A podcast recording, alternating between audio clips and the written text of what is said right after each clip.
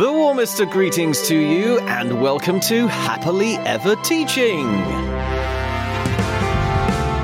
This is the podcast to help you enthrall your learners in every subject under the sun using the best teaching method known to science storytelling. To do this, we feature special guest educators who are passionately keen to empower your children. I am storyteller Chip Colquhoun, and with me today is. Hi, I'm Helen. I teach year one and two. Hi, I'm Rob. I teach in a small village school in Buckinghamshire and I teach in Key Stage 2. And today we are exploring English learning outcomes with a folktale from China.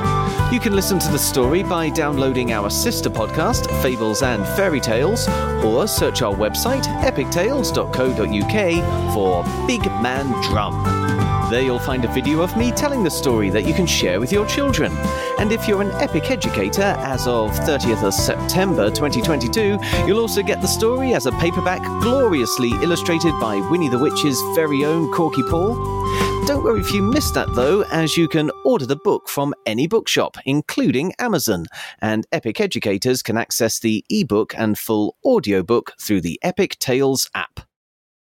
Right now, though, let's continue our discussion with Helen, Rob, Naichin, and the gorillas. And we are starting to explore our English learning outcomes today. So, shall we start at the ages four to seven? What's the literacy you've drummed out for us from this story, Helen? Very good. No, it wasn't. Don't praise me for that one. That was a terrible pun. I've got a couple of a couple of ideas for this one. The first one kind of uh, refers back to our PSHE discussion Hmm. about being good enough and good virtues that people have. And I thought it would be fun for the children to have a go at writing an application application for marriage. Um, enroll enroll as As Naichin. Naichin. you know, because he kind of goes up to the rich man. The rich man knows nothing about him. He has no reason to say yes or no at this point, but he just wants money.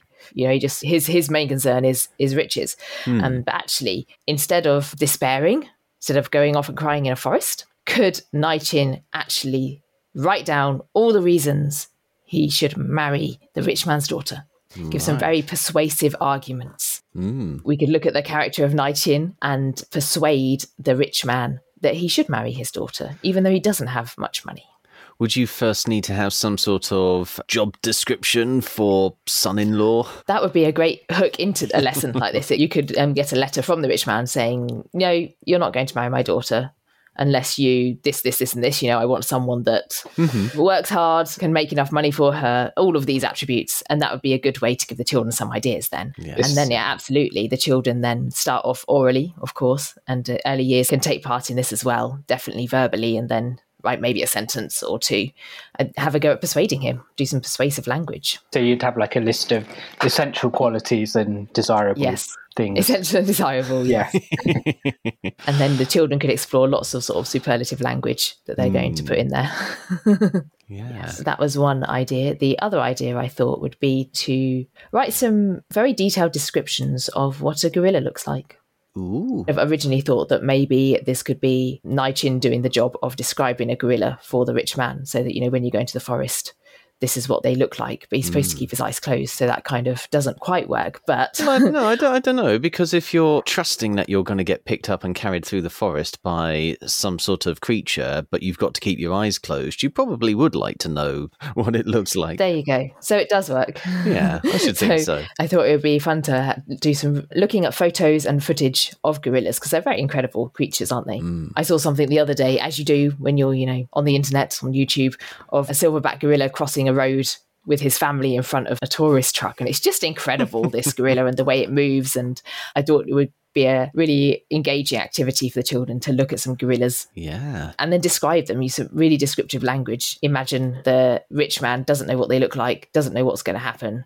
How would you describe these gorillas? Hmm And you'd want to use real photos for that, or could you use Korky's illustrations? either one i think would be great. I think you could use whichever you chose to do. You could get the children doing some as part of this they could provide the rich man with a diagram as well mm-hmm. as well as some written words which links nicely into other subjects like science when you're looking at features of animals. Excellent. Well, as we start climbing up into the canopy with ages 7 to 11, so I'm getting slightly better.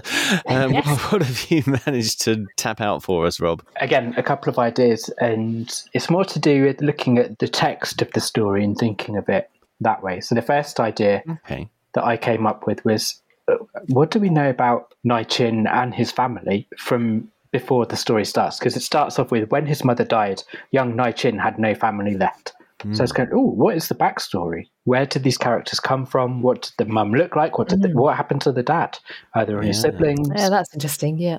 So to just kind of build up the prequel almost. Yeah. Yes. Here's what The happened biography of Naichin. Yes. up to that point. So that would be a good check to see what the imagination of your children is like, and not only their imagination, but kind of giving it a bit of like reality as well. Not oh, they lived in a spaceship and hmm. they flew down once the asteroid had destroyed all of the sunflowers, or It's checking their ability to make good inferences, Yeah, isn't yeah. it? Yeah. Because they, they have to have their prequel end in a way that leads into the beginning of this story mm. and sort of sets up this story. So you might need to explain in your prequel why Naichin is as patient as he is. Or maybe he isn't patient. Maybe he's actually um, petrified when the gorillas are surrounding him and he doesn't move because he's he's so scared. Maybe he has in this prequel had another encounter with gorillas that didn't go yeah. so well. Maybe it was gorillas that carried his father off or something. I don't know. Oh, there's a lot of scope for some creative writing there in the upper years, isn't there? yeah, yeah, I think you'd get a lot of different ideas, a lot of different interpretations, but again, focusing them in on what, what's actually realistic, what what would fit with the story, because that's that's a tricky skill to learn, isn't it? So, Mm. and it it kind of links into the reading objectives as well. So guided reading, like you infer things from stories. I do this with 10, 11, 12 year olds. What do you think's happened? Why is it like this? Whereas with younger children, you would use your inference skills on what they've read. This is kind of inferring from what they've not read. Mm. So it's almost a higher level inference. You said it much more succinctly than I did. Uh, well done. That- That's because I was only saying it to try and prod a longer answer out of you, though. mission accomplished. And the second idea is to do with speech because I was reading the story. I was like, well, there's no speech marks here. There's no like direct speech until Naichin meets the rich man. yeah. So I was thinking, well, I had my teacher hat on, I'm afraid, and I was thinking, well, has he done no talking up until this point of the story? has he just walked around with his lips closed? I was thinking, so what kind of speech could you add in as he's met other people or talked to his pet cat or whatever else he's done? But just practice using speech and making sure you've got all the punctuation in the right place and things like that. Hmm. So you could kind of take the written text and then edit it to add in the speech and then rewrite it, making sure that you're focusing on it. Yeah, I guess you've got plenty of lovely opportunities for that, like his first meetings with the rich man's daughter, for example. They Yeah, could have been yeah. dramatized, couldn't they? Yeah, yeah, Um, I really like that idea because it takes the pressure off the children from writing a whole a whole story or a whole paragraph themselves. They've Yeah. they've got the ideas there, they've got the story. They're simply adding bits in. Um, I think that'd be really effective.